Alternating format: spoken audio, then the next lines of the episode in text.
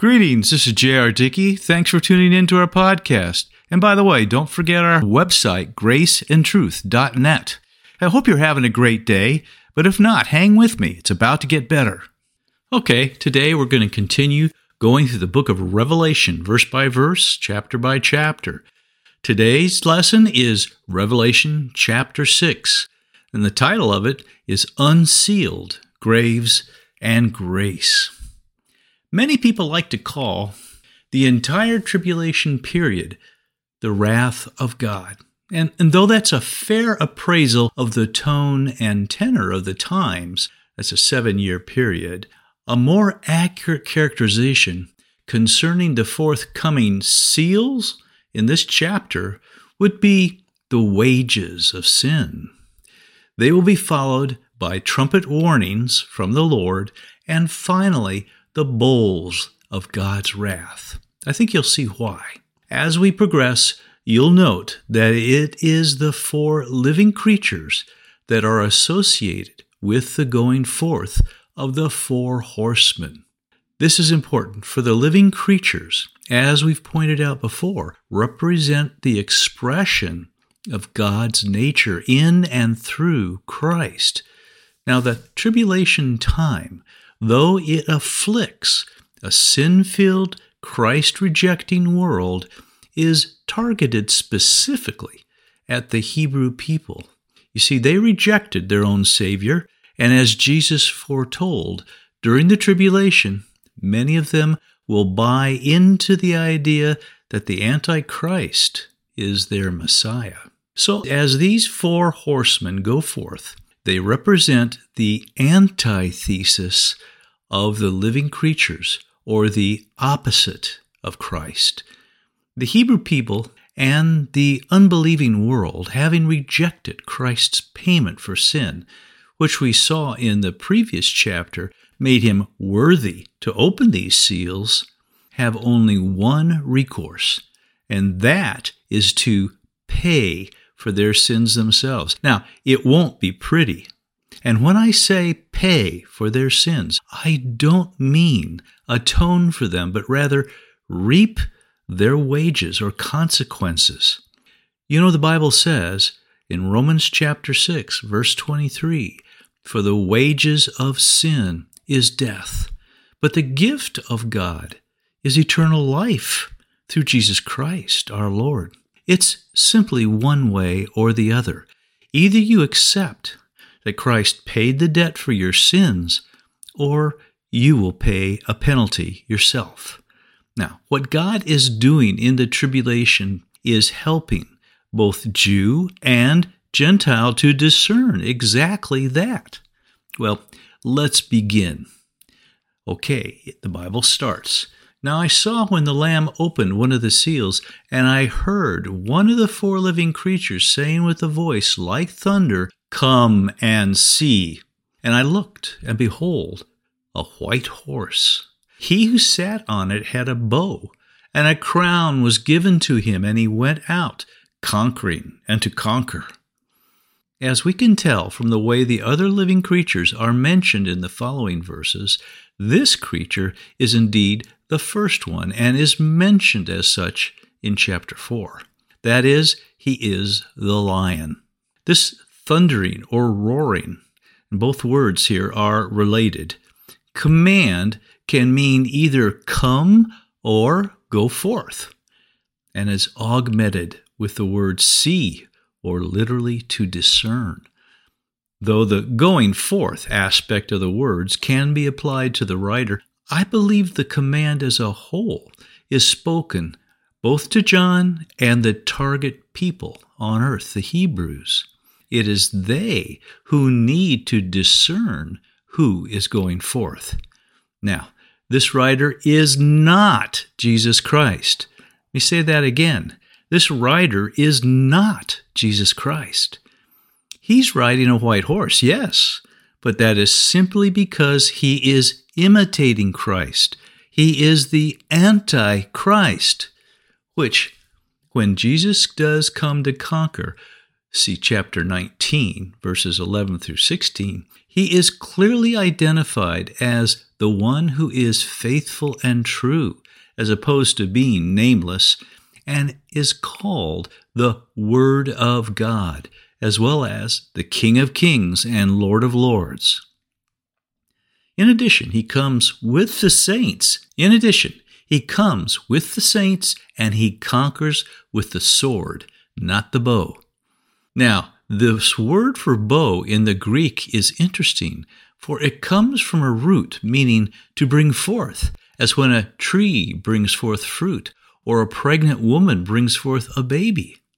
I believe this is implying that the power of the Antichrist to conquer is rooted in his authority to bring forth what is naturally in man, that is, the sinful human nature. By deceptions, lies, signs, and wonders, he will exalt that nature and himself as its epitome. We will see shortly how that turns out. Jesus is the lion of the tribe of Judah, the sword he conquers with is the truth of his word.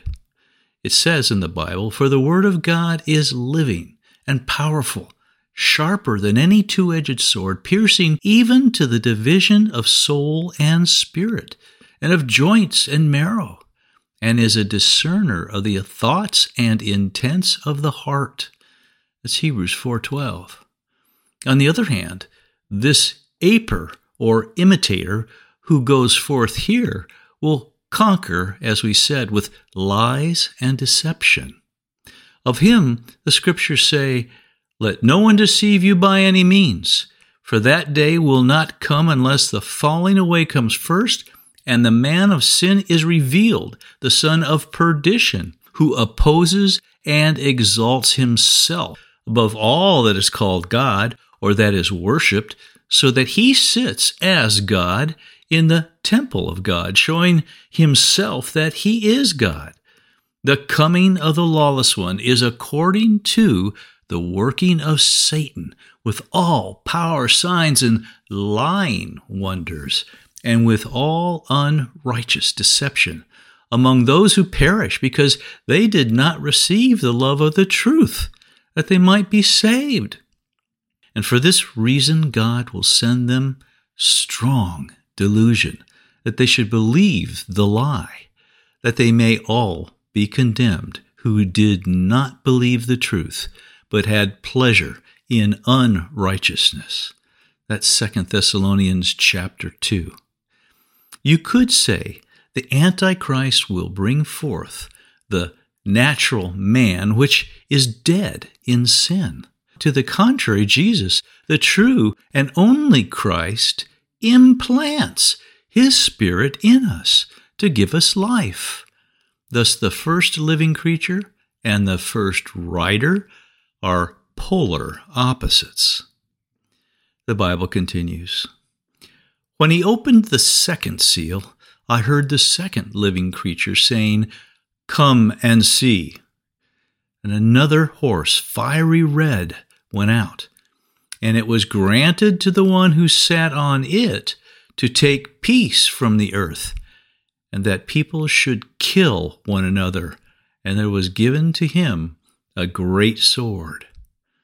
Now, the second living creature is the calf or bullock. This is the animal we find in the law as being used for the peace offering. As such, he typifies the gentle, submitted nature of Christ, who said, Take my yoke upon you and learn of me. For I am meek and lowly in heart, and you will find rest unto your souls. That's Matthew 11 29. It is Jesus who has made peace between God and us as believers through his own blood. Completely contrary to this, the second rider takes peace from the earth so that people start killing, or more literally, butchering each other. Additionally, it's fascinating that a great sword was given to him. The word for this sword in the original language, Machaira, is a large curved knife, which we would call a scimitar. It is significant that the scimitar has been the symbol of Islam for many centuries. Many Islamic traditions adopted scimitars as attested by their symbolic occurrence, such as on the coat of arms of Saudi Arabia.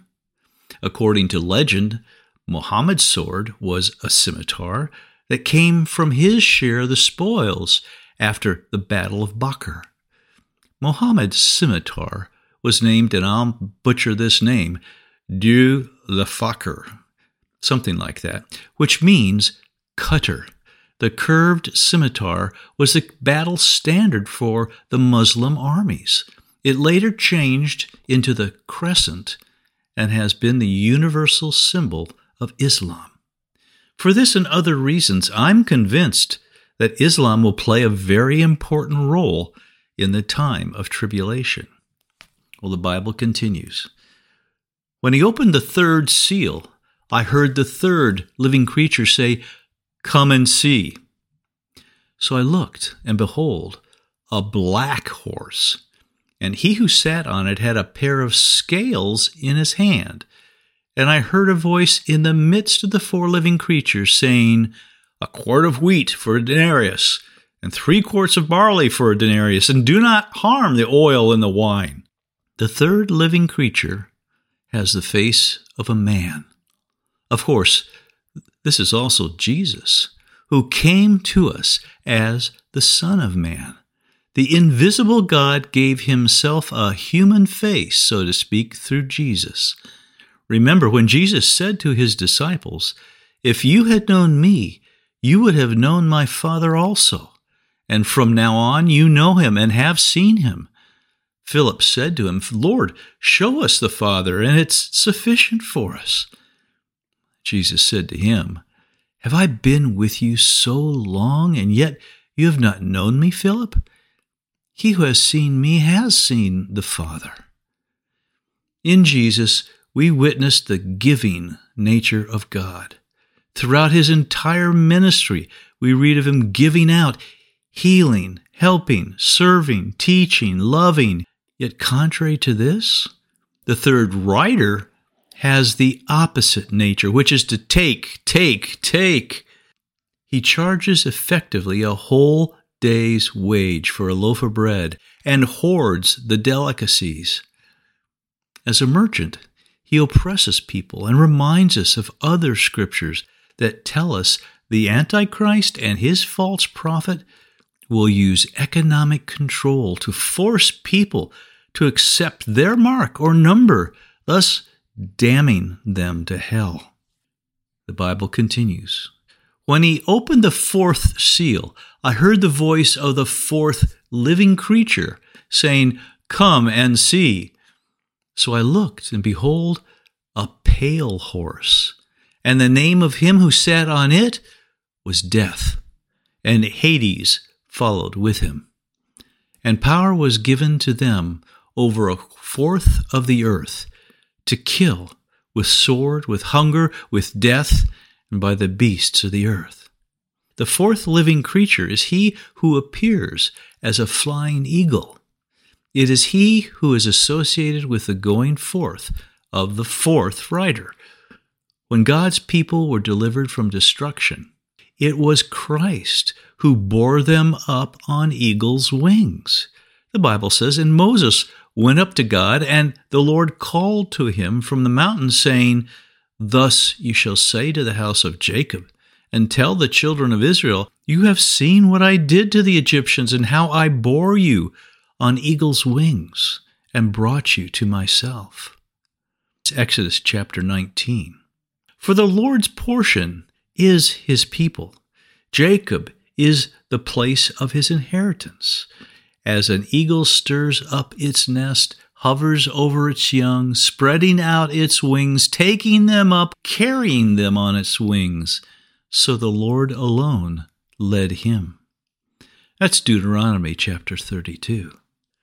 Thus, while the Lord, as a flying eagle, delivered his people from eternal slavery and death, this fourth rider delivers his people to eternal slavery and death.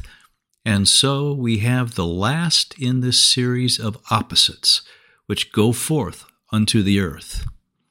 In short, the judgment seems to play out like this The Antichrist, the rider of the white horse, will go forth deceiving and corrupting men's souls.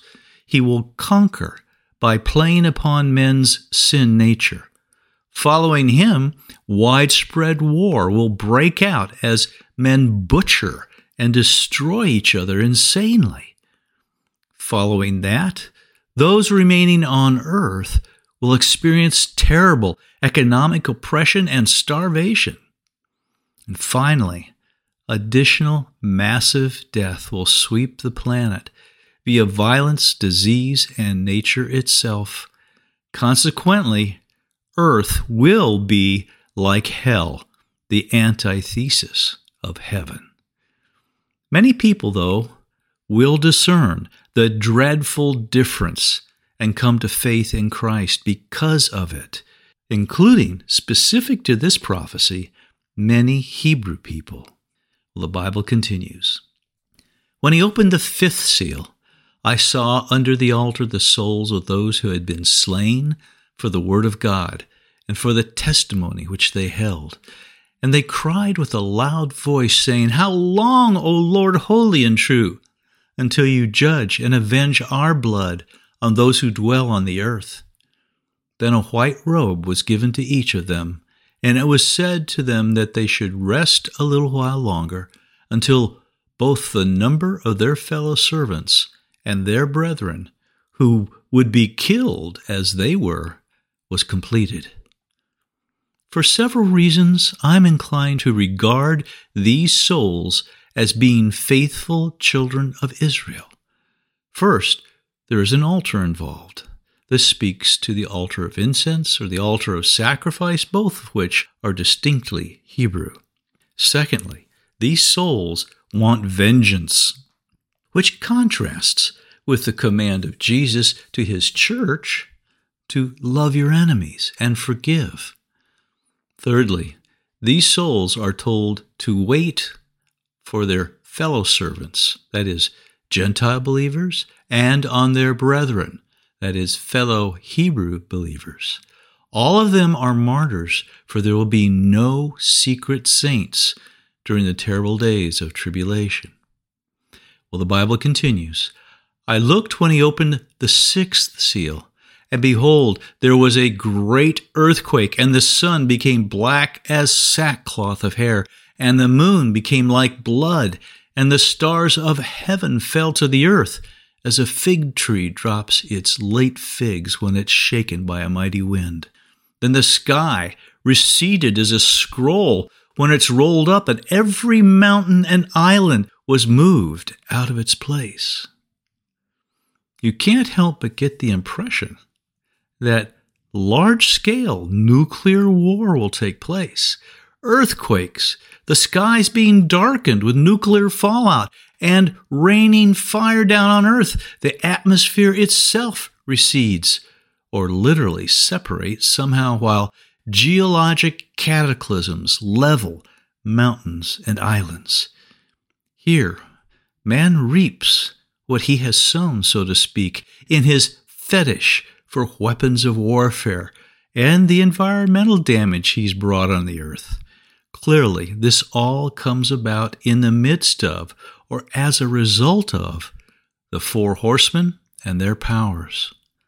And the Bible continues And the kings of the earth, the great men, the rich men, the commanders, the mighty men, every slave and every free man, hid themselves in the caves and in the rocks of the mountains, and said to the mountains and rocks, Fall on us and hide us from the face of him who sits on the throne and from the wrath of the Lamb, for the great day of his wrath has come, and who is able to stand?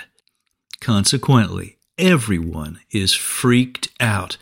The judgments coming upon a rebellious mankind are so severe and so widespread that people seem to prefer being buried alive rather than face what they perceive to be the wrath of the Lamb. However, recall that these are people who have held on to their stubborn, willful hatred of Christ throughout all these disasters. They refuse to accept their own accountability for what they are experiencing and thus blame all of it on the Lamb. It's His wrath, they say. As a consequence, I don't accept their perception of these events as being accurate any more than I accept their perception of the Lamb. I wouldn't be surprised if later we learn that this attitude was fostered by the Antichrist himself in order to alienate people from Christ. As a matter of fact, all ten mentions of such wrath specify it as the wrath of God, never the Lamb. You can see John 3:36, Romans 1:18, Colossians 3:6, Revelations 11:18, 14:10 and 19, 15:1 and 7, 16:1 and 19:15. That's a long list.